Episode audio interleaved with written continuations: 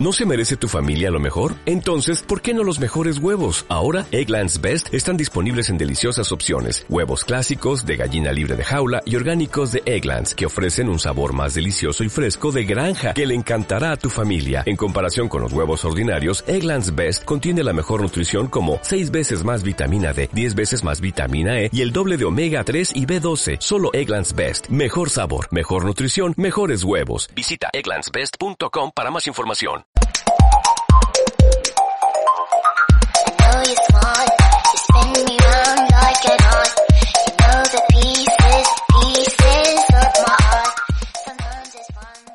Te damos la bienvenida a Somos Tecnológicos y Tecnológicas. Estamos en Radio Vétera con Erika Aguado, José Picón y Gas García.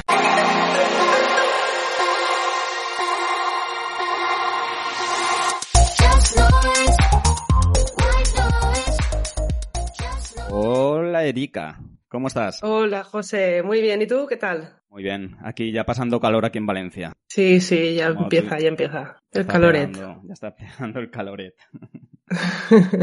Erika, ¿cómo ha ido la semana? Bien, bien, de mucho trabajo y, y, nada, y deseando también que, llegara un poco el calor y, que empiece ya el movimiento de playa, de poder salir, que ya nos han, ya nos dejan un poquito más de para salir y tal, pero siempre con cuidado y marcando todas las distancias y todo para que no tengamos más picos de, de virus y nada. Hay sí. que ir con mucho cuidado todavía, no hay que Sí, sí. Sí, hay que ir con mucho cuidado. Y Erika, creo que tienes un super evento de este sábado 22. Cuéntanos un poco. Sí, pues quería contaros que esta semana hacen el Empower Woman, que es un evento organizado por Star Startups en Valencia en el que se reúnen diferentes grupos de, de mujeres para trabajar distintos proyectos en diferentes ámbitos. Están ámbitos de negocio, marketing, tecnológicos y durante esta semana están trabajando con mentoras profesionales en sus áreas y el día 22, el próximo sábado, realizan el Talent Show donde presentan sus proyectos y sus propuestas y se llevará a cabo una votación online donde todo el mundo puede participar y ver el Talent Show también en directo y nada, y las ganadoras se llevarán un premio para poder desarrollar su proyecto. Así que os invito a todos a ver el sábado online el evento y a participar también en la votación. Genial, yo no me voy a perder porque Lidia está haciendo un trabajo genial con, todo el grupo y va a ser un, evento espectacular. Sí, sí, tiene, tiene muy buena pinta y hay proyectos muy interesantes y muy chulos. Muy, muy chulos, no os lo perdáis. Bueno, José, hoy tenemos a una persona muy especial aquí con nosotros, que es Nuria Prieto, que ella es madre, feminista, deportista y además eh, trabaja en el Servicio de Seguridad Informática en la Universidad Carlos III de Madrid. Nuria, bienvenida. Hola, buenas tardes. Muchas gracias a los dos por, invitarme. gracias, gracias a ti por estar aquí. me has pillado con, el bocado, bueno, más que con el bocado, con el trago de cerveza en la mesa. muy bien, muy bien, muy bien. Para aguantar este calor ya hay que, hay que empezar a tomar cerveza. Sí, sí, pero yo, me la tomo en casa tranquilamente. Claro. Lo mejor. Sí, sí, sí, no estamos tampoco para salir y, y desmelarnos, desmelarnos un poquito, ¿no? Sí, sí. Bueno, Nuria, si, si te apetece, cuéntanos un poquito de ti. tengo, tengo mucha vida por delante para contar de, sobre mí, pero bueno, no sé, pues yo creo que lo has resumido muy bien lo que soy. Soy primero soy madre y de lo cual no, me arrepiento para nada. Tengo un hijo que es maravilloso, que, dicen que, los padres enseñamos a los hijos, pero yo creo que en mi caso él me, ha enseñado bastante más cosas que, las que yo le podía enseñar. Yo soy, soy de las personas que, hablo mucho con él y, nos llevamos muy bien, muy bien. Y nos contamos todo, absolutamente todo. Y él me, ha enseñado a ver la vida de una forma diferente y por eso me gusta estar siempre en contacto con, con la gente que es más joven que yo porque te quita esa tontería que tenemos la, gente adulta de decir que, tenemos una vida eh, ya transcurrida, vivida, que somos tenemos una experiencia y no. La experiencia no es lo de todo. O sea, hay, otras cosas más importantes en la vida y es las ganas, por ejemplo, de, aprender y de, y de, de ver una, una, visión más general y más, más humana de, de, todo la tiene la juventud, eso está claro. Sí, de no acomodarnos, ¿no? Sí, sí, sí. Cuando llegas a Mayor te acomodas en tu sillón y dices, bah, yo ya lo tengo todo hecho. No, no, perdona, no. Sí. O sea, hay que seguir tirando y, y ellos, esas ganas que tienen de, de aprender y de, de estar a, pues eso, de enseñar, y, y, de estar al día y de este, eh, no sé, es que es contagioso ese espíritu que tienen la juventud. por eso me, por eso me gusta estar con ellos. De hecho, bueno, ya me has dicho que, ya lo has dicho, que trabajo en la, en la Universidad Tercero de, de Madrid, en el CER. Llevo, bueno, en la universidad llevo 30 años trabajando y he ido pasando por diferentes áreas de, de, de servicio informática.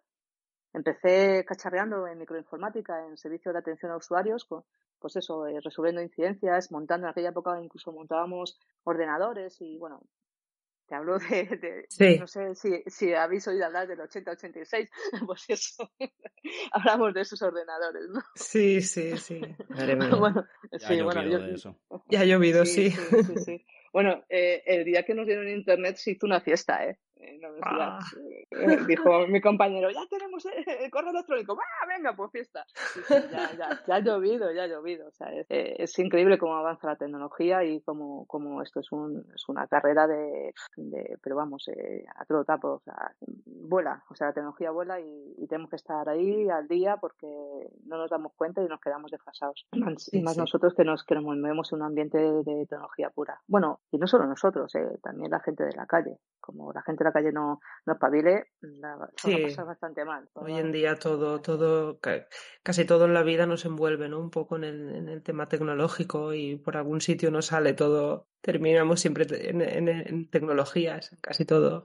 Es que ese es el futuro, o sea, es que eh, eh, vamos, estamos rodeados ya de tecnología y esto acaba de empezar, o sea, esto acaba de empezar, o sea, mm. Mm, eh, ahora es muy habitual, salvo yo, y, tú, y, fíjate que soy maker, pero salvo yo, yo que no tengo la casa domotizada, ¿quién no tiene una, pues, eso, una bombilla o, controlado un sistema de alarma, incluso que se la ha podido montar la misma persona, o sea, y lo tienes controlado o incluso es una chorada, pero eh, la calefacción, la tienes, eh, la, activas desde el teléfono, desde no sé dónde, y para que se encienda. O sea, todo ese tipo de, tecnología eh, y es, es, muy básica, es de, de, casa y eso la gente tiene que, que, que, saber, tiene que estar al día y la repercusión que puede tenerlo, porque por ahí puede tener un montón de problemas la gente. Sí. A nivel de seguridad y de ciberseguridad. O sea. Claro, el desconocimiento en, todos, en todas esas áreas puede ser peligroso muchas veces. No puede, es peligroso ya. Es peligroso, sí. Es que ya tenemos que hablar ya en presente, o sea, es peligroso ya. O sea, tenemos que sentarnos porque esto ya es un ya empieza a ser un problema, no te digo grave, pero empieza a ser un problema. Antes era, bueno, algo que está ahí, Ahora no, ahora empieza a ser un problema desde mi punto de vista, claro. Sí, sí, yo estoy totalmente de acuerdo con lo que dices. Así que, bueno, pues esa soy yo.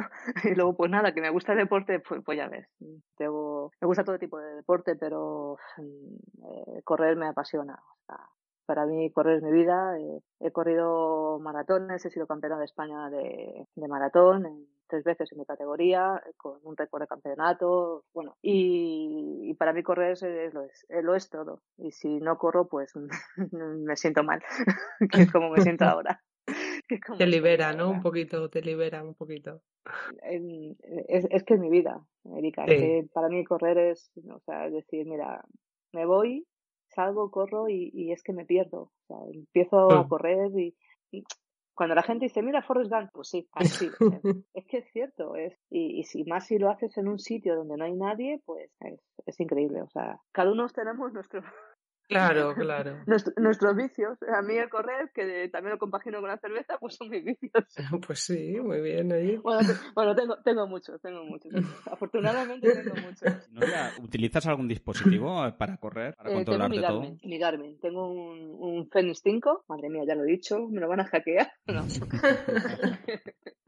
Tengo un Fenix 5 del cual estoy súper súper contenta con él, eh, porque además es eh, no solo puedes meter tus entrenamientos, eh, yo entreno, bueno, entrenaba cinco días a la, a la semana, entonces yo metía mis entrenamientos con mis series y entonces, bueno, pues eso era magnífico, además te hacía una estadística de, de, de cómo, pues la cadencia que tienes en, la pisada, te medía las pulsaciones, A mí lo de las pulsaciones tampoco es muy una cosa que, me importe mucho, porque además soy una persona que, en reposo puedo tener 40 pulsaciones o 45 pulsaciones.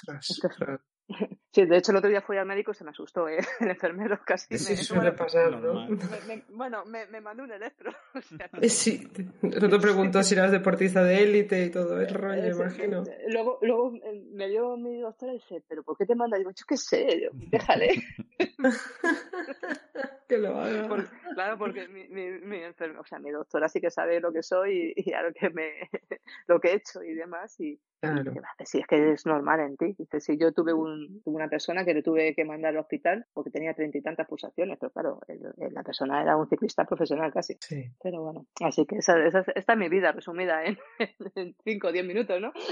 Muy bien, muy bien. Interesante. Muy, muy interesante. Y Nuria, ¿empezaste en la Universidad Juan Carlos con el tema tecnológico o de dónde te viene tu pasión tecnológica? Pues, a ver, eh, empecé cuando eres, esto ya lo he contado, de hecho en la entrevista que me hizo Isaac que lo conté, eh, cuando eres joven y tienes 16 o 17 años no sabes lo que quieres.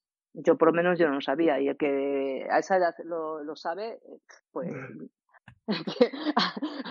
le halago el gusto, ¿no? Pero no, vas dando tumbos por la vida, o sea, y más yo, o sea, yo he sido un pendejo de mucho cuidado. bueno, lo sigo siendo, pero ahora me corto más para, porque tengo que, dar, que dar buena apariencia, ¿no? Pero no sabes, no sabes lo que hacer y entonces mi, mi hermano en aquella, imagínate, en aquella época me dijo, él estaba ya en, en el servicio de, informática del ayuntamiento de, aquí de Getafe y me dijo, ah, pues estudia esto, que esto parece que tiene futuro. Y me metí a estudiar eso. Y pues sí, mira, tiene futuro. Luego eh, coincidió que, que, terminé, porque yo me fui, empecé el bachillerato, luego me fui a hacer FP y, y, luego entré a la universidad y coincidió justo que entraba a la universidad cuando me llamaron de, de, la, de otra universidad para trabajar ahí. Y, y, empecé directamente el servicio de informática. Y bueno, pues eso, con lo que os he dicho, empecé en el, en el CAU, por, por decirlo así, atención a, a los usuarios, montando y desmontando ordenadores, que era, la verdad es que me, ese me empezó a gustar el lo que es ese, ese cacharreo, ¿no?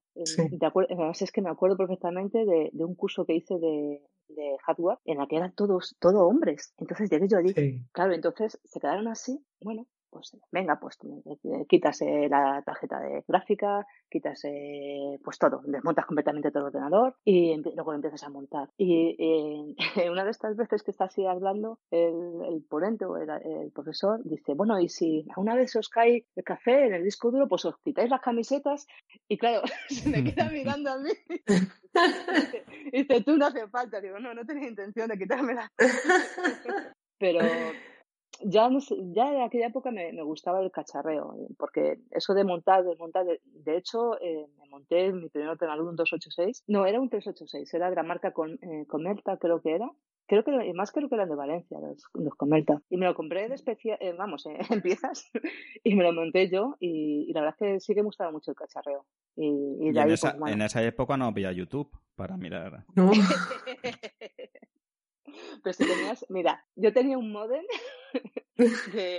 que, bueno, es, bueno, tenía un modem porque mm, pues, eh, un amigo en, ahí la universidad me lo dejó. Por eso, no creas que. Y claro, eh, tener un modem era, madre mía, tienes un modem en casa. Y, y vamos, YouTube, ¿qué es eso? ¿Qué es eso? Claro, madre mía. O sea, eh, eh, ahora los tutoriales están, o sea, es que cualquier cosa, porque buscas eh, esto qué es, y lo buscas y sale 25 minutos de o sea, en aquella época nada. Pero sí era, la verdad es que sí que recuerdo, y además es un recuerdo muy, muy gratificante de, aquella época, porque me gustaba, me gustaba luego la, atención a la gente, pues, de, pues claro, yo he utilizado MS2, el WordPerfect 5.1, no sé si habréis oído hablar de ello. Los disquetes de 5 un cuarto sí, ¿verdad? Sí, sí, sí. Menos mal, menos mal yo cuando llegué a la Politécnica de Vallecas, mm, no utilicé fichas perforadas, pero las acababan de quitar, ¿eh? O sea que, ojo. Pero sí, sí, eh, ya ha llovido, ya ha llovido de aquella época. Y, y sí, empecé, yo creo que ya empecé sabiendo que me gustaba el cacharreo. Eh, y ese mundo. Y, luego, bueno, pues eh, inmediatamente me pasé luego a sistemas, a la parte de sistemas con el correo electrónico, eh, con acceso a Internet. Bueno, el correo electrónico que te hablo de, de no del protocolo SMTP, que es el, no, de X400. Claro, hablamos de diferentes protocolos, X25, X400, que eso no suena para nada. Que soy muy jurásica, soy muy jurásica, de verdad, soy muy jurásica. Pero está bien, o sea, es una, es una etapa que yo puedo decir alegremente que, que he visto como, como la, universidad se ha ido conectando tecnológicamente a Internet y como ha ido evolucionando en Internet y, la verdad es que me gusta, me gusta esa evolución que ha tenido no solo a España, sino a nivel de trabajo, pues me gusta, me gusta cómo ha evolucionado. Y la verdad es que es, un recuerdo chulo. Muy bien, muy bien. Y, Nuria, yo quería preguntarte, dentro de, los sistemas, ¿tú con qué prefieres trabajar? ¿Windows o Linux? La ventana, sirven, la ventana sirven para ir y además, además hoy se lo comentaba a, Mark. Las ventanas las abres. Y, lo que haces es ventilas la casa. Y ahora con COVID más. y además abres las dos ventanas para que circule el aire. Nada, no, no, no. Soy, no es que sea anti Windows, porque he estado manejando Windows, pero ahora prácticamente me lo toco. solo cuando tengo una incidencia, pues eh, pues que te mandan a hacer un análisis forense de, de, disco y ya está, pero muy poquito, o sea, es que, es que no, o sea, es que no me gusta. Con un palo, ¿no? No, no, no, no, no me gusta. Bueno, es que me parece, bueno, mi jefe y yo, es, es eh, lo que voy a decir es de mi jefe, es un sistema inoperativo. y, es, y, es, así, sí, sí, es así, o sea, es, es tremendo, o sea, no me gusta. No. De hecho, si tú ves las tendencias que ha tenido últimamente Windows, es acercarse más al mundo Linux, que, eh, ojo, que hay que tener cuidado, ¿eh? que hay que tener cuidado, que estos tíos son muy listos y saben, hay que tener mucho cuidado. Yo no me fío de Windows, ¿eh? yo no me fío de Windows. Windows, yo me acuerdo que, que vi la primera vez un disquete de Windows, yo es que no recuerdo si era la versión 2. no sé cuántos, o tres puntos y algo. O tres muy poco o dos mucho. ¿Lo veis? Si, no me recuerdo ah, mal, era la tres punto algo, si no recuerdo mal. Que, mm, ya venía de regalo. O sea, es decir, tú te, te daban la versión 5, o sea, la versión de MS2 y para instalar y luego decían, ¿y esto? Y tú decías, ¿y esto qué es? Ventana, Windows, ¿qué es esto? y era un disquete más que tenías ahí perdido en el cajón. Pero, eh, claro, luego ha ido evolucionando, evolucionando y claro, se ha, cambiado todo el mercado, pero de todos los sistemas. O sea, había sistemas que eran mucho mejores que, que, que Windows y que han salido para adelante, eh, para, nada. Y además es que luego tú veías, eh, porque en aquella época ya había Macintosh, y entonces, claro, yo me acuerdo del, S30 creo que era, que era un ordenador Macintosh que queda prácticamente portable, o sea, era un portátil, porque le, cogías, era una pantalla chiquitita que te lo llevabas a todos lados. Sí, sí. Pues claro, tú veías ese entorno mm, pues gráfico y decías, pues, y esta mierdecilla, eh, lo potente que es y cómo va y la cantidad de, cosas y prestaciones que tiene al usuario, la comodidad que tienes, el, el ratón era un botón, era un botón, o sea, entonces ves eso y luego ves Windows cómo evoluciona, pero si es que la, han plagiado, yo lo siento mucho, pero es que la han plagiado. entonces, y además es que no, no, no, no me gusta, no me gusta porque se ha comido todo el negocio, eh, no soy incapaz de entender cómo una licencia de Windows te cuesta 160 euros y que por narices te la tienen que instalar en todos los sitios. Eh, no la quiero, o sea, no la quiero. Tienes que ir a un sitio, o sea, te vas a comprar un ordenador y tienes que pagar la licencia. No, es que no la quiero. O sea, no voy a instalar Windows. Entonces tienes que ir a un sitio especial para que, te dan a elegir si quieres sistema operativo o no. Nuestros amigos los valencianos, por ejemplo. Sí, sí, sí. Slimbook. Exactamente. Venga, un momento de publicidad. sí, ellos ya han pasado por aquí y todo. Que además una empresa española que, que además que yo he comprado ahora un, un ordenador, un pepino de estos y, estoy súper contenta. momento de publicidad agradable, porque hay que decirlo. Entonces hay que darles a estas empresas que son españolas, que son de tecnología, hay que dar un empujón y decirle, venga, vamos todos a por ellos, hay que apoyarles, joder. Claro, encima que lo hacen tan bien y... Sí, sí, no, eh, pero ya no es por la pelota, ¿eh? no, no, porque es calidad en el producto que, que ellos ofrecen, dan calidad. Mm. Sí, sí. Tanto la venta pues como la posventa, porque hace un seguimiento exhaustivo. Sí, sí, bueno, yo me he quedado encantada, encantada. Yo estoy esperando que saquen el nuevo teclado que tiene una tecla de, de touch. sí, sí. Sí, hacen teclados personalizados y todo. Y sí, sí, una cosita por ahí muy, muy chula, muy chula. Hmm. Sí, sí. La verdad es que tienen el pues toque ese alegra a la gente. Sí, sí, sí. Así que yo, yo soy Linux total. O sea, Linux. Que ojo que también, también tienen sus cosas, ¿eh? No vamos a andar. Que, que yo me he peleado con Linux al principio cuando se montó. Eh, bueno, yo, yo es que vengo de, de Unix, o sea, de Unix, de, incluso de Digital, que te edita también. Hmm. entonces he visto también la evolución de Linux, cómo se fue metiendo y al principio era insufrible, ¿eh? Ojito. O sea, porque el entorno gráfico, eso de venga, voy a este lado y ya tengo entorno gráfico, ni de coña. o sea, al principio no lo tenía ni de coña. Entonces, eh, has visto también una evolución y ahora la gente se lo puede instalar tranquilamente porque viene muy bien preparado, es muy, muy usable entonces, mm. ¿por qué no te lo vas a instalar? Y además es que tienes un montón de programas open source que, es que puedes conseguirlos y te hace las mismas prestaciones que, lo que estás utilizando ahora. Es que a mí, sinceramente, al día de hoy, el que se compra un ordenador con Windows está tirando ciento y pico euros de, dinero. Porque... licencia.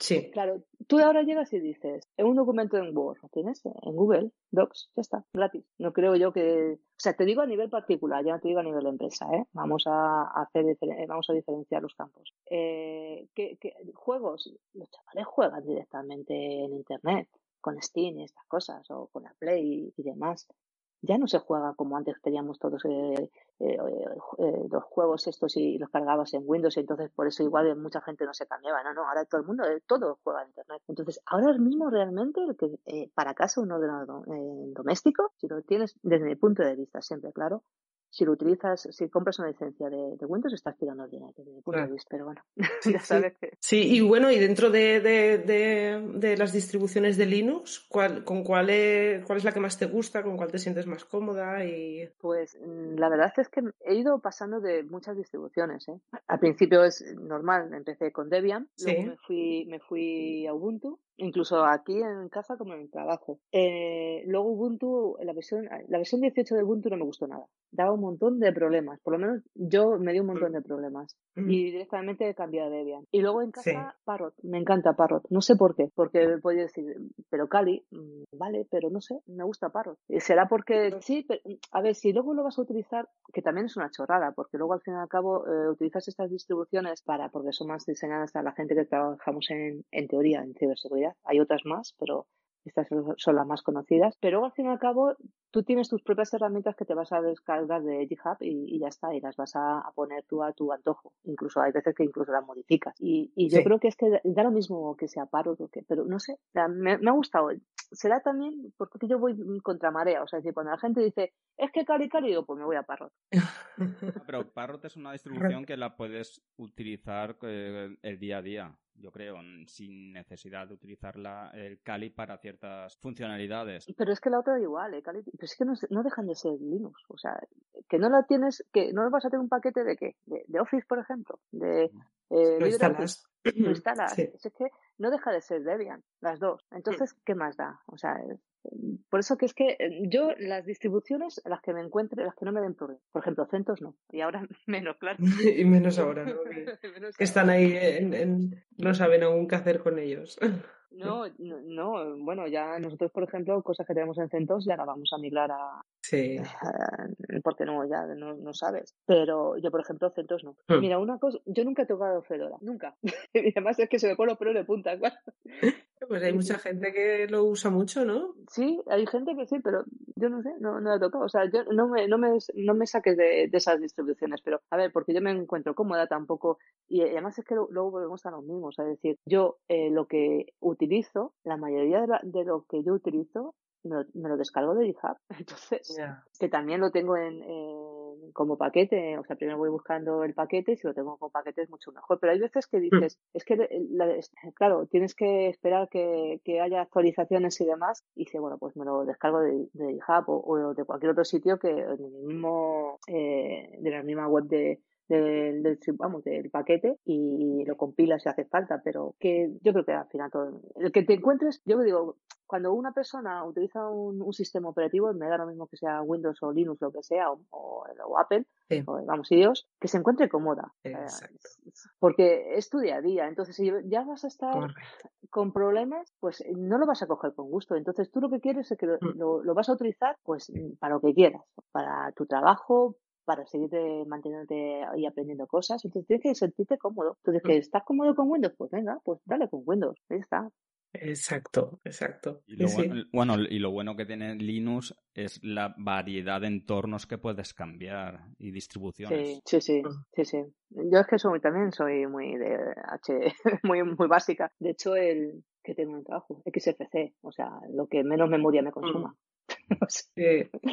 Porque, y mira que tengo 32 gigas en, en, el, en, el, ordenador del trabajo y en mi casa igual tengo 32 gigas, que es una de las cosas que yo siempre digo. El procesador sí puede ser muy rápido, con no sé cuántos cores, que luego al final terminas utilizando uno si no lanzas en multiproceso el, el, la aplicación. Pero memoria, o sea, memoria yo creo que es... más? o sea, tengo 32 y ya estoy pensando en comprarme unos 64.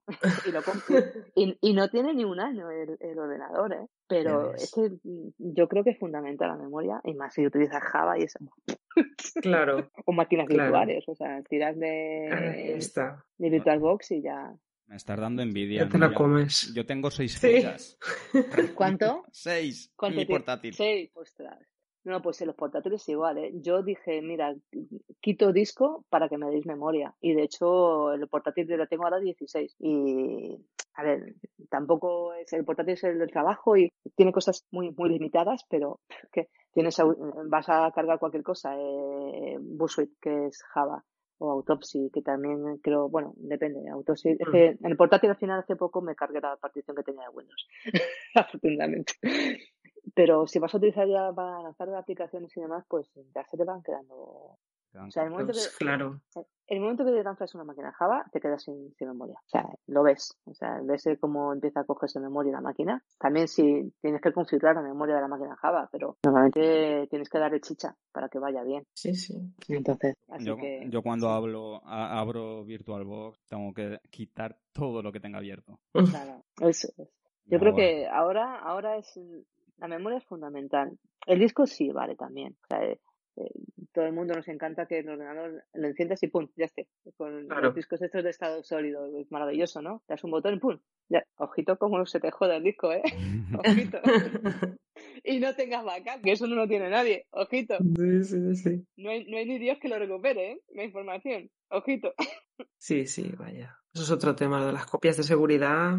Y vamos, a pasar, vamos a pasar un tema eh, que le toca la fibra un poco a Nuria, con el tema Maker, pero voy a hacer una pregunta primero. ¿Te consideras una Maker? ¿Puedes contarnos qué es eso de Maker y en qué se diferencia de un hacker? Pues, a ver, yo es que eh, van de la mano los dos. O sea, un maker y un hacker son las mismas personas, la misma gente, el mismo camino, porque van de la mano. Yo siempre, eh, siempre lo he dicho, y lo he dicho 25.000 veces, un maker es un hacker con creatividad.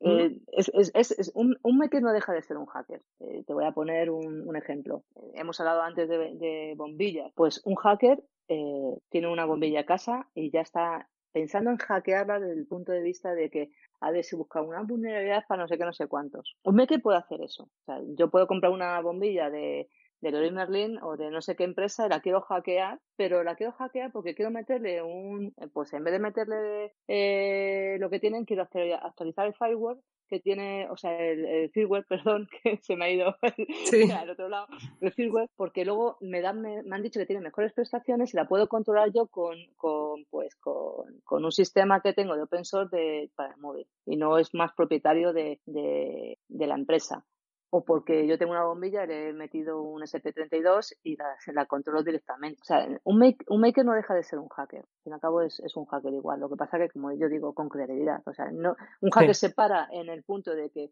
ya encontrado una vulnerabilidad o no, o ha analizado eh, los datos que, dónde van los datos de la bombilla, si se conecta al servidor del fabricante o no, y un maker hace algo más. Dice, ah, bueno, los he analizado, pues ahora mira, voy a buscar estos datos, ah, pues mira, hay una actualización, hay alguien que se ha currado, ha hecho ingeniería inversa y se ha currado, y, y, con esta actualización de, del firmware, pues me lo instalo y ya puedo meter yo mis cosas. Entonces, ahí está la diferencia desde mi punto de vista siempre, o sea, esto es muy... Sí, sí. Es un, pero vamos, yo por eso me gusta el mundo maker, porque además tienes esa faceta de creatividad. Y, y bueno, y yo creo, y además es que el mundo maker es mucho más abierto. Yo en el mundo hacker siempre es un mundo más cerrado. Tú fíjate, es una, no sé, es un, eh, hablas de hacker y casi estás, lo dices así, Hombre, si la diferencia es la creatividad, ahí se tiene que notar, ¿no? Esa, esa mentalidad más abierta en los makers, si son más, más... Ahí un maker comparte siempre, siempre, siempre. Entonces, a ver, que los hackers también, ¿eh? O sea, que, sí, sí, la comunidad hacker también, pero un maker pum, lo tienes, eh, mira, lo he subido en GitHub y ahora todo el mundo ahí, ah, ah pues venga, ah, gracias, y, y, y hace sus aportaciones, eh, tienes tu nueva rama y toma, pues mira, he hecho esta aportación. O sea, es, yo, eh, por ahora lo que estoy viendo, eh, no, y ojo, que no es criticar ni un sitio ni favorecer a otra comunidad, yo creo que las dos comunidades son iguales. Y de hecho, si te das cuenta, eh, no hay diferencia, bueno, ahora mismo, por ejemplo, Chema, Chema Alonso, con todos mis respetos hacia Chema, por favor, que no se me enfade, está, tirando también por esa, por esa línea de, está haciendo su, su no, no, a ver, no es que está haciendo, ¿vale? O sea, lleva tiempo y demás, pero que también si te das cuenta, empieza a, tirar también por eh, una de las charlas que dio en Navaja eh, en la navaja negra de Albacete. De, Albacete antes de la mm. pandemia, pues era algo así un poco maker que se había buscado y además creo que, que lo había hecho en un ese, también en un Macintosh una cosa así, creo recordar. Entonces, mm. que es que son dos, mundos que, que, van de la mano, ¿eh? O sea, no hay que diferenciarlos porque van de las manos. Lo que pasa es que, desde mi punto de vista, siempre, siempre desde mi punto de vista, los makers tienen esa creatividad que, que el hacker igual no quiere, porque seguro que la tiene, pero que se queda ahí porque ya, bueno, ya he encontrado. Pues no, hombre, sí, que, seguro que puedes encontrar más cosas. Esa curiosidad. Sí, sí, sí. Bueno, y todo el mundo este de los makers también tuvo mucho protagonismo cuando empezó todo el tema de la pandemia, que yo sé que ahí estuviste bastante implicada. y ¿Puedes contarnos un poquito cómo viviste toda la situación, de todos los trabajos que hicisteis de la parte de la comunidad, eh, para la creación de mascarillas, para intentar ayudar en todo en toda la situación que estábamos viviendo? Pues eh, me habéis tocado la fibra ¿eh? con esa pregunta. pues eh, fueron unos momentos duros. Eh, porque yo estábamos en casa, nos habían mandado todos a casa con teletrabajando y yo estaba viendo la gente cómo se estaba organizando, mi, mi faceta maker, mi mundo maker, mi gente, mis, mis amigos makers, que es cómo se estaban organizando en toda España, cómo estaban haciendo las viseras y yo veía que en la universidad había un montón de impresoras que podíamos utilizar y que no se estaban utilizando. Entonces, claro, yo soy una persona muy empática y enseguida me pongo en situación y, no puedo, o sea, esa, esa condición para mí era, mira, no puedes quedar, no puedes dejarlo así, o sea, tienes que moverte y tienes que hacer algo. Entonces, eh, directamente hablé con una amiga de, que, que pues estaba muy afín al, gerente y presentamos un proyecto. Bueno, un proyecto. Presentamos una petición de usar eh, todas las impresoras que había en la universidad eh, al, a gerencia y que lo presentasen al Consejo de Gobierno. Bueno, ya sabéis, eh, la, universidad es un estamento público y como todo estamento público tiene sus jerarquías, tiene sus aprobaciones, bla, bla, bla, bla, ¿no? Eh, fue una semana horrible porque hay que tardar, eh, haces el proyecto, lo motivas, tiene que estar muy bien motivado porque mi intención era conseguirlo. Y claro, estábamos en pandemia, la libre circulación era imposible. Entonces teníamos que tener acceso. Bueno, fue un, un, inicio tremendo, o sea, mucho, mucho estrés, eh, muchos lloros, eh, muchas venidas abajo, de decir cómo es posible que, que, que, no empecemos ya, que, que, la gente se está muriendo, los sanitarios se están muriendo porque no tienen viseras y nosotros podemos conseguirlas. Pero bueno, al final salió, al final salió y fue, fue tremendo. O sea, no solo fue eso, nosotros empezamos en marzo, sobre finales de marzo, y creo recordar que paramos en mayo, hicimos unos cuatro mil y pico viseras y, y fue tremendo, o sea, fue tremendo porque eh, el mundo maker se organizó en, Telegram, en un grupo de Telegram, donde habíamos, estábamos infinidad de gente metida. Pero inmediatamente empezamos a hacer eh, por ciudades, incluso dentro de las ciudades por localidades. entonces tenías tu grupo de Telegram Maker, de Corona Maker en, en Getafe, en Leganés, entonces era mucho más sencillo. Entonces la gente en sus casas hacía viseras. Nosotros en la universidad hacíamos viseras. Y luego es que había una araña montada una infraestructura montada que no hizo falta que nadie nos dijese cómo hacerlo, sino nos lo organizamos nosotros mismos, de taxistas que se dedicaban a repartir esas viseras a lo largo de, de Madrid. gratis. Pues eso es impresionante, ¿eh? de verdad, eh, lo que voy a contar, quiero contarlo con pelos y señales porque hubo muchísima implicación de gente a la que había que agradecérselo esa faceta humana que, que, pensamos que el ser humano no tiene perdida, no, floreció, afortunadamente floreció. Luego lo hemos vuelto a olvidar, ¿vale? Pero eso es otro, eso es otro tema. Pero floreció y está ahí. O sea, es increíble. O sea, nosotros hemos recibido donaciones de impresoras. Nosotros teníamos una granja de impresoras de unos 60 impresoras. Imaginaros el fiasco que teníamos montado de 60 impresoras. Eh, eh, hemos recibido donaciones. Yo no puedo decir quién las ha donado porque no quieren saberlo, pero eh, ha sido una entidad, un grupo de personas que, han, donado 26 impresoras en 3D que las compramos en Amazon porque no teníamos ni sabíamos, y claro, a todo esto, ojito, que es que no, no había, o sea, es que daros cuenta que estamos al principio de la pandemia, había escasez de todo, absolutamente de todo, o sea, no, no sabías si te iban a servir, si no te iban a servir, pues, pues sí, nos sirvieron a 26 impresoras. Eh, los, los institutos de la zona sur de Madrid nos dejaron sus impresoras, otras tantas, o sea, ya os digo que nos juntamos entre los institutos, las personas que nos donaron, las impresoras que teníamos en la universidad, unas 60 impresoras. Luego fueron cascando y, no había manera de ponerlas en marcha porque tampoco teníamos repuestos. Pero claro, es lo que había al principio de la pandemia. Claro. Pero se implicó, ya te os digo, gente a nivel, nosotros, yo por ejemplo, al final terminamos, al principio nosotros nos dedicábamos a llevar las, las, viseras a, los centros. Bueno, eh, el, recuerdo que yo tengo eh, cuando eh, la, primera entrega que hicimos, la hicimos en el hospital de, de Leganés. es que me sigo emocionando cuando a las ocho, a las ocho, a las ocho de la noche. De verdad, es, es increíble. O sea, no, no es lo mismo verlo que estar allí. O sea, ver la escena de la policía, la gente aplaudiendo, eh, una patrulla policía que se, que estaba en urgencia se fue a, la entrada principal con las sirenas a todo trapo, aplaudiéndoles. Eso, o sea, yo estaba con, con mi compañero en el coche y, fueron los minutos más largos de toda mi vida porque estábamos callados sin decir nada. Fue impresionante, o sea, fue impresionante. Y eso, eso, eso lo tengo, lo tengo grabado y quiero que la gente sepa que, que los, los, los taxistas de Madrid, yo no sé el resto, supongo que también lo harían, pero no lo sé. Y como yo hablo de lo que, lo que tengo, lo que he tenido cerca, los taxistas de Madrid se recorrían medio Madrid llevando viseras a la gente, a, los centros sanitarios. Yo llamaba, yo, yo, yo, mi teléfono lo tiene cualquiera porque para mí es una cosa importantísima mi teléfono. Yo ya perdí eh, la importancia de, mi teléfono. A mí me llamaban a, las, a la una de la mañana, gente, y me daba lo mismo que me, que me llamasen a esa hora. Y si tenía que quedar con, oye, pues mira, es que, es que necesito, es que no tenemos nada. O sea, la gente te decía, los sanitarios te decían, te llamaba una sanitaria que había contactado contigo porque te ha dicho fulanita de, pues el correo y dile, decía, es que no tenemos nada. Y tú decías, ¿cómo no vas a darle algo? Te ponías como, como loco a, a imprimir, a hacer las viseras, porque lo que es la elaboración de una, visera es imprimes lo que es eh, la parte de la visera,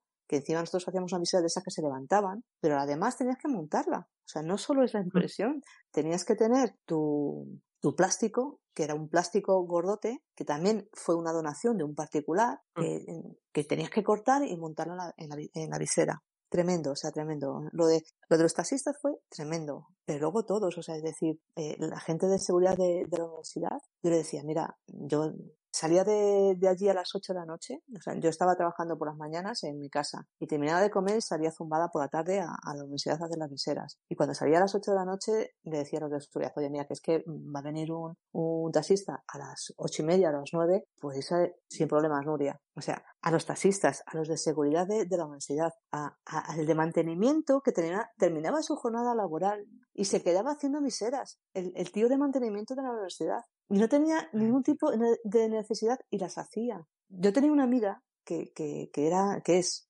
Policía Nacional, en, justo en la comisaría, nosotros la Universidad de Leganés está justo enfrente de la comisaría de, de Leganés. Y, y en, en, la, en la semana esa de Liranza, Nuria, me voy contigo a hacer piseras. O sea, eso esa, esa, eso en mi vida lo puedo olvidar. O sea, es que no puedo olvidarlo. Y es que fue tremendo, o sea, fue tremendo. Cómo esa comunidad se volcó a hacer algo que, que no sabemos si, si, yo creo que, yo creo que sí ayudó. O sea, yo creo que en parte sí que ayudó. Claro, que ayudó. Por lo menos, por lo menos quiero pensar que sí ayudó. Entonces, para mí, es que ya os digo que con, con esto me, me habéis dado la, la, fibra, o sea, me habéis metido el dedo de la llaga. Sí, bueno, a mí me has puesto la piel de gallina contándolo, o sea que. es que ya contarlo es impresionante, me imagino que vivirlo sea una pasada. Perdona, ¿quién, eres, perdona, ¿quién eres tú? Se nos ha hacker, que se nos ha hacker. Yo soy hacker, Pero hacker, bueno. hacker, Yo soy hacker, hacker, hacker, hacker. He hackeado la llamada yo. ¡Ostras! Que se nos han metido, que nos han colado. Hola, Gaps García. ¿Qué tal? ¿Cómo estamos? Qué gusto verla por aquí. He llegado un poquito tarde, pero no, espero que no se haya notado. No, nada. Nada, no, no, se, no se lo digáis al público que he llegado tarde y cortamos esta parte, no pasa nada. Tranquila, ahí, ahí haré, los retoques necesarios. Sí, sí, tú tuneas, o sea, pues, haz un par de preguntas ahí, le pones un filtro de voz y si le pones el de los pitufos, cuela como que soy yo. pues sí, sí, pues la verdad, sí, es una pasada. Aparte de todo el trabajo que hiciste, el tema de, de verlo, de, de, vivirlo por Twitter fue impresionante. Escucharlo contado por ti es mucho más impresionante. Y me imagino que vivirlo haya sido una pasada. Es, fue tremendo porque eh, daros cuenta que yo me tenía que desplazar desde Getafe hasta Leganés en metro. Eh, yo veía gente y, y, sabíamos que los que estábamos ahí, mm, yo sabía lo que iba a hacer, pero no sabía lo que iban a hacer ellos porque no debías de estar en la calle.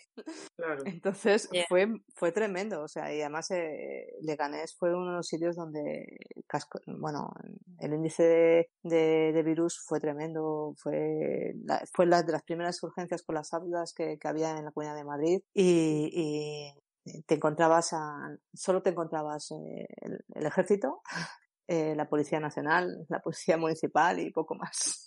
Entonces, pero de verdad, yo no sé si es que me ven cara de buena persona, pero a mí nunca, nunca en mi vida me han parado y me han dicho, oye, ¿dónde vas? Para nada. Solo tengo, tengo el, el, típico recuerdo que, de que estás llegando a casa a, eso de las nueve y, o, o, a las ocho, no, eran las ocho, porque eran cuando se aplaudía, ¿no? A, a esa hora. Y lo típica gente que te dice a tu puta casa. Y yo pensaba, si tú supieras.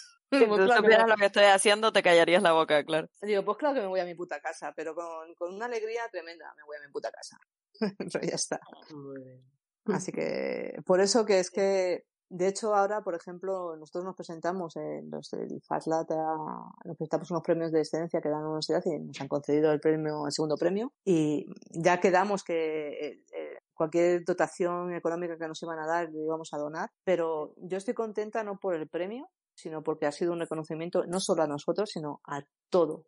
A, porque yo lo considero que es un reconocimiento a todas las personas implicadas. O sea, tanto gente de la universidad porque allí estábamos todos, toda la comunidad universitaria, o sea, es decir, tanto los alumnos como el, el, el PDI, los profesores, como el personal laboral de servicios, que es donde estoy yo. Pero también están, ya os digo, la gente de mantenimiento, la gente de seguridad, o sea, todo, la gente de la limpieza, todo el mundo estaba implicado en eso. Entonces, de verdad, eh, es un reconocimiento a todos. Y luego además es un reconocimiento a, a, los, a los taxistas, de verdad. Chapó, señores, gracias, millones de gracias, porque ustedes eh, fue un trabajo que nadie lo sabe y, y, hay que decirlo para que la gente se entere. Y, y a todos que, que, el resto de gente, pues decírselo lo mismo. O sea, es un premio a todos ellos, al esfuerzo que hicieron. Sí, sí. Sí, la verdad es que ha sido fantástico el trabajo. Eh, oye, y hablando de la pandemia, ¿tú has notado más inseguridad en la red? Bueno, yo creo, yo noto un poquito más de inseguridad en la red. ¿Tú eh, cambiarías o plantearías algún cambio de estrategia para mejorar la situación esta que tenemos actualmente, tanto ataque y tanto hacking y tanta movida? Pues a ver, vamos a ver. Eh, sí que he notado. O sea, lo hemos notado nosotros en la universidad, en nuestro sistema, pues tenemos un sistema de, gestión, de todo, lo, intentamos mon monitorizar todo lo posible y, mon monitorizamos muchísimas cosas. Somos una entidad grande y, y tenemos nuestras cosillas, entonces, eh, por, precisamente por eso intentamos monitorizar todo. Entonces, tenemos un gestión de, un sistema de, de alertas, de, de gesta de logs, que nos avisan de, de, las anomalías y demás. Entonces, últimamente, por ejemplo, mm, también lo he dicho muchas veces, que, que habíamos, estamos viendo ataques, eh, analizando el tráfico, eh, que nos llegan a nosotros, eh, el 60% del tráfico prácticamente, por decir un número así, un porcentaje alto, no, no es exacto, pero os puedo decir que es un porcentaje bastante elevado, eh, son ataques, ataques, escaneos, si puedes considerar un ataque, yo lo considero un ataque, o sea, me están molestando. Mucho o poco, pero me molestas. Entonces yo considero un ataque.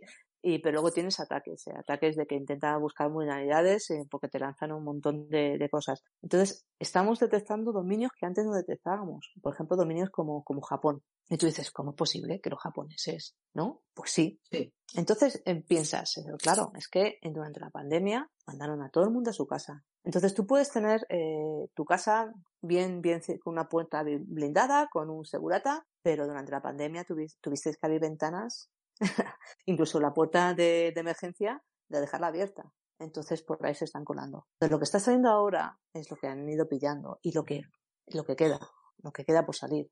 Porque esto todavía creo que estamos empezando. Y a mí personalmente me, me, da mucha rabia. El tema de ransomware, por ejemplo, que es lo que está ahora mismo de moda, me da muchísima, muchísima rabia. Y sobre todo que hace poco, ayer fue, ¿no? Cuando han hecho un, un ataque de ransomware a, a, los centros de salud de, de Irlanda. O sea, Irlanda, sí. Eso es lo peor que puedes hacer. O sea, es lo peor sí. en una pandemia hacer, eres, no eres ruin, eres, eres, entonces, para mí esa gente no tiene ningún tipo de, de, de, de, o sea, no puedo decir lo que terrible pensando, de, no toda, decir de lo que- todo lo que podían haber hecho eso es yo creo que lo más o sea, asqueroso entonces, yo voy contra ellos, o sea, voy contra ellos. Entonces, eh, tenemos que sentarnos y, y, y pensar que, que, que esto no puede seguir así.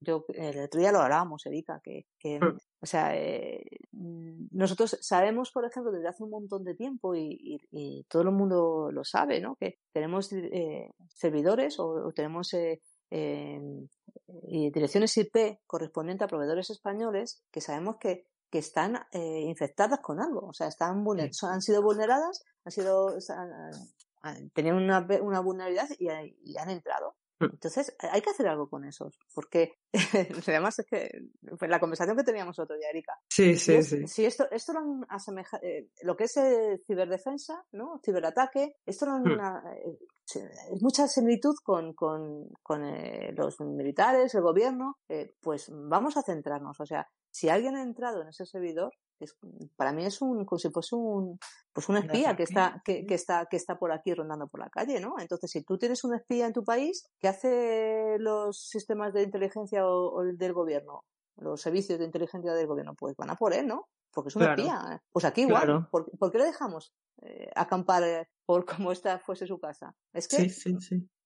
Vete a saber, puede estar formando parte de una bondad que el día de mañana te pueden hacer una denegación de servicio, lo mínimo, ¿eh? lo mínimo, una denegación de servicio. ¿eh? y te están atacando tu país. Entonces, esto, sí. esto hay, hay que pararlo ya de una vez. Y, y son direcciones IPs que dan los proveedores españoles. Mira, el otro día lo estaba pensando, un carnet por puntos. O sea, no, es, es cierto. O sea, esto tenemos que hacer como el carnet por puntos que tiene la DGT. Pues igual, el carnet por puntos de, a, las empresas. Tú no puedes llegar y montar una empresa y decir, monto mi servicio y ahí lo dejo. Y porque quiero que se me conozca en todo el mundo y me importa que narices. Y entonces se lo monta el vecino, que no tiene, o tiene o no tiene idea. Pero cuando lo montó, igual la persona lo hizo con la mejor intención. Pero si eso no lo mantienes, es, es, ah, es un fondo perdido. Entonces, no. O sea, aquí hay que establecer algo, un carnet por puntos, decir, mira, has sido, has entrado, pues mira, eh, seis puntos menos. Que eh, te has conectado, o sea, nada más iniciar el servicio, eh, ya tienes registrada esto que es básico, esta vulnerabilidad que es básica y que es de, pues ya tienes tres puntos menos. Y a los seis puntos, 10 X, lo que sea, pues se te quita y no vuelves a entrar en internet. No sé, es una gilipollez, ¿vale? Pues una tontería, pero hay que hacer algo, o sea, no, no podemos Exacto. dejarlo, no podemos dejarlo de, sí, es que hay mucho, a todos nos, se, se nos se llena la boca diciendo, "Puf, es que, wow, ¿cuántos servicios RDP hay abiertos? ¿Cuántos servicios, eh, yo qué sé, de, de WordPress, por ejemplo? ¿Cuántos WordPress hay eh, que, que tienen ser- eh, acceso con el XML, XML RPC? Sí, pero hay que hacer algo, ¿no? Sí, digo sí, yo. sí. Entonces yo no tengo miramientos que si hay un, una, una web o, o hay un servidor que, que está es vulnerable, pues hay pues a tirarle, ¿eh? se entra, perdón, que entren Sí, sí, yo soy de, pi- pienso como tú, hay que, que, hay que hacer que algo tiren, hay que hacer algo. O sea, lo que no podemos hacer es decir, bla, bla, bla, jo, qué mal, bla, bla, bla, jo, qué mal. No, Sí. no, hay que hacer algo una puñetera vez porque eso nos perjudica a todos. Sí, bueno, y eso a nivel de, de, webs, pero es que está pasando a todos los niveles. Quiero decir, tenemos a la ciudadanía totalmente desprotegida con el tema de los mensajes, les roban fácilmente dinero del banco. Hay miles de cosas, hasta, hasta implicación a nivel del banco. Porque a mí me han contado casos de gente que se ha suscrito a páginas, luego le han pasado un precio que no era el que le indicaban y desde, y desde el banco no le quieren dar de baja el pago porque es una suscripción, miles de historias así. Y al final estamos dejando desprotegido al ciudadano. Mira, en, hice una, una charla en, el, joder, lo diré con perdón, es que yo soy muy mal hablada, lo siento, me tenéis que querer así. Tranquila que esto va en horario de, de, adultos. vale, vale. En, en Cibersec, en una jornada de ciberseguridad online que hubo este año en la, en la Universidad de Alcalá, fue una charla fiasco porque se me quedó bloqueado por el Zoom de mierda un montón de veces el ordenador y fue un fiasco total.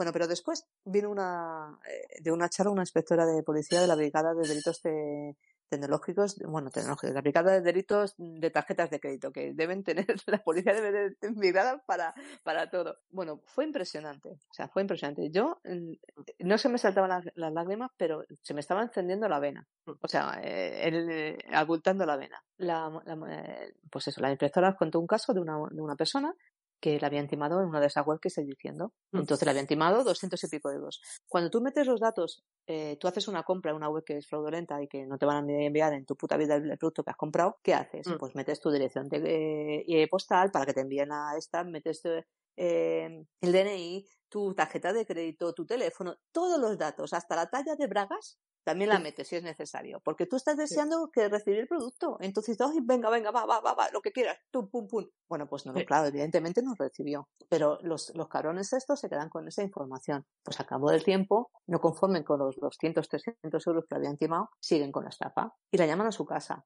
bueno, más que a su casa, a su teléfono. Dicen, mira que somos del banco, porque ya sé qué banco que estás operando, porque me has dado tu tarjeta de crédito, eh, que como sabemos que, ha habido un fraude eh, en esta operación que has tenido con esta web, te lo vamos a devolver. La mujer diciendo, ay, qué bien, pues ya lo dado por perdido. Yo ahí ya dije, hijos de puta, o sea, con perdón. Sí, sí. O sea, es que, bueno, pues, eh, claro, eh, dame tus números mm, secretos, por favor, que nadie, nadie, de verdad, no, que por favor, que nadie dé su, su clave, sus números secretos a nadie que te llamen por teléfono, a nadie, por favor.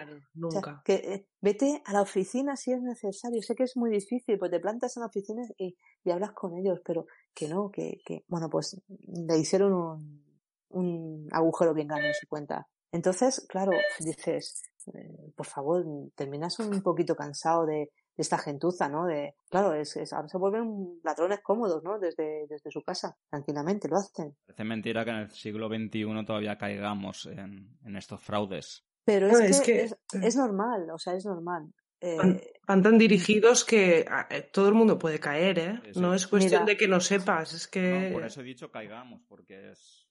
Mira, yo te, yo te puedo contar el caso de una persona que está muy concienciada y ha caído en el típico timo de, de Windows y está muy concienciada. Pero ese día se levantó con dolor de cabeza.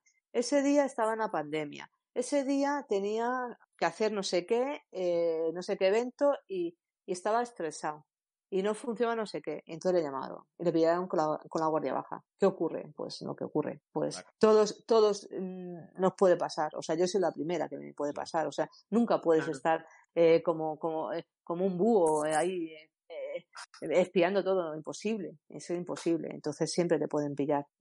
Nosotros en la universidad estamos llevando un plan de concienciación de, de, pues a través de vídeos y demás, pues intentar concienciar a la gente, pero eso no implica que, que la gente caiga podemos mostrar que, existe eso. De hecho, llevamos mm, tres años eh, con, el plan tutor este de plan director plan tutor es que tengo un jaleo desde la Guardia Civil donde va un, un miembro de la Guardia Civil a, dar charlas además en, en, la última que, que, dimos tú fíjate cómo son las cosas eh, pues yo me metí hice algo eh, que no sé si puedo contar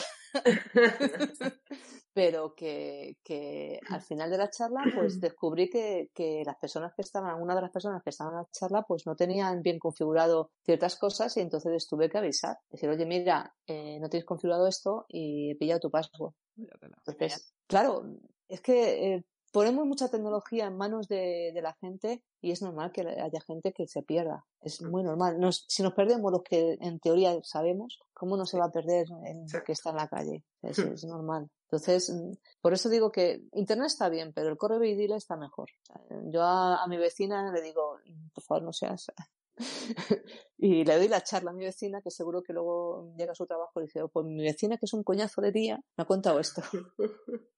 pero bueno, por lo menos lo cuenta. Sí, a, a, mí me da, me da mucha rabia.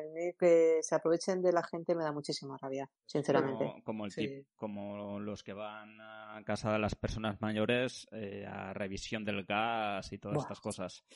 Sí, sí. Igual, no. Yo, Aprovecharse yo... de la gente es horrible. Sí, sí. Eh, además, en unas situaciones como. Si es malo de por sí, pues además en unas situaciones como las que estamos viviendo. O sea, la situación que estamos viviendo es peor aún. O sea, no. O sea, no lo tolero, o sea, no. Por eso te digo que el tema del ransomware es, eh, acaba de empezar, acaba de empezar. Igual salen ahora los que no han conseguido dinero. Vete a saber, porque esto, esto va, no va a terminar. Vamos a descubrir un montón. Lo peor es que se, siempre te aprovechas de la gente más vulnerable, la que peor está, no, no, no de la gente que está en mayor disposición a poder aguantar ese tipo también, de, también, de cosas. Yo creo que en estos casos también van a por empresas grandes y, y que tienen recursos, ¿eh? Aquí yo creo sí, que no pero, hacen a ver, tanta en distinción. de, en el caso de las empresas del ataque de ransomware, pues le dará un poquito lo mismo. Van a la empresa que han podido entrar y ya está, ¿no? Yo creo que ellos buscan, escanean o hacen lo que tengan. Bueno, que a veces ni escanean, porque hay veces que el servicio de RDP de hace unos años, bueno, cuando estuvimos haciendo un artículo al Fondo de Seguridad y Redes y yo, de RDP, ya te encontrabas ransomware allí, directamente, o sea. Bueno, eh, y Nuria. bueno, no, no era de RDP, era Samba, perdón. Sí. Tranquila, no, eh, decirte que hemos llegado al final. Ah. Hemos estado muy, muy a gusto. Sí. Se han pasado los 60 minutos que tenemos en la radio disponibles. Ostras, pero ¿sabes por qué? Dime. Porque me he tomado una cerveza y he empezado a hablar que Sí, sí, sí. No sé, se nos ha pasado volando. Nada, Nuria, ha sido un placer conocerte. Eh, la verdad es que ha sido una charla muy, muy agradable. Y quisiera que dijeras tus, tus redes sociales por donde te pueden encontrar. Pues a ver, me podéis encontrar sobre todo en Twitter. Y, y prefiero que me solo en Twitter. Genial. Pero ves, una de las cosas por las cuales la gente tiene que protegerse es no identificarse en muchas redes sociales y en cada red social ser una entidad diferente. Es uno de los consejos para terminar buena la, charla. O sea, yo tengo varias redes sociales, pero soy anónima en muchas de ellas y, y no me conocen. Y intentar eh, que, que, que, no están enlazadas. Yo las que tengo enlazadas soy consciente de las que, que las tengo enlazadas, pero las que tengo en otros sitios no, no procuro decirlas. No me busques en LinkedIn porque no tengo LinkedIn. o sea, no me busquéis porque no. Y no, eso lo digo a ciencia cierta que no tengo, pero solo en Twitter. En Twitter me podéis encontrar y eh, últimamente no, no doy mucho la tabarra, pero normalmente sí que la doy. Soy un poquito ahí eh, dándole o intentando compartir lo que, porque a mí me gusta, yo soy de, ya, ya sabéis, mi faceta maker de open source y libre conocimiento y aquí a compartir todo el mundo, pues yo todo lo que pueda compartir lo comparto con la gente. ¿Cuál es tu Twitter? Pues es Nuria, guion bajo, y Mec, terminado en Q. Eh, es, es, creo que recordar que es agua en, ¿en qué idioma? En, uno de estos de, del norte de Groenlandia o por ahí, creo que. sí, es que me lo cambié porque mi nombre y apellido se empieza por P, entonces al principio de los tiempos cuando me hice Twitter era Nuria subrayado PP, y entonces la gente me vinculaba con partido político, entonces yo soy, a ver, eh, tengo mi faceta apolítica, anarquista, antisistema, entonces pues como que no, o sea, no quiero que me, que me vincules con ningún partido político, ninguno, ni uno ni del otro, o sea, no. Entonces, bueno, pues eh, me lo cambié. Perfecto.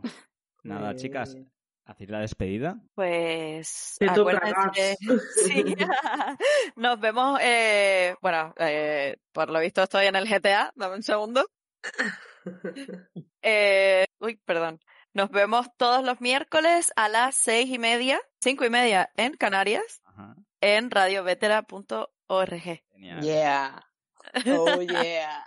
Me he quedado, me he quedado, me ha quedado guay, ¿eh?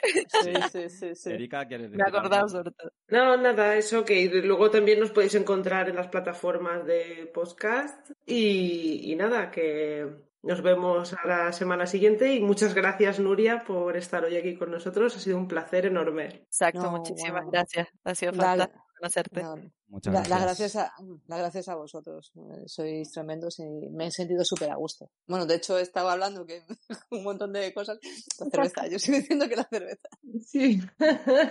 Ahora seguimos con otra. Venga, va. Y nada, muchas gracias Noria y lo dicho, eh, a todas las personas, portaros bien, mantener las medidas de seguridad, que esto todavía no ha pasado y esperemos pasar el veranito tranquilitos. Correcto. Un abrazo Exacto. a todos y nos escuchamos la próxima semana. Hasta luego. Gracias. Chao. Gracias.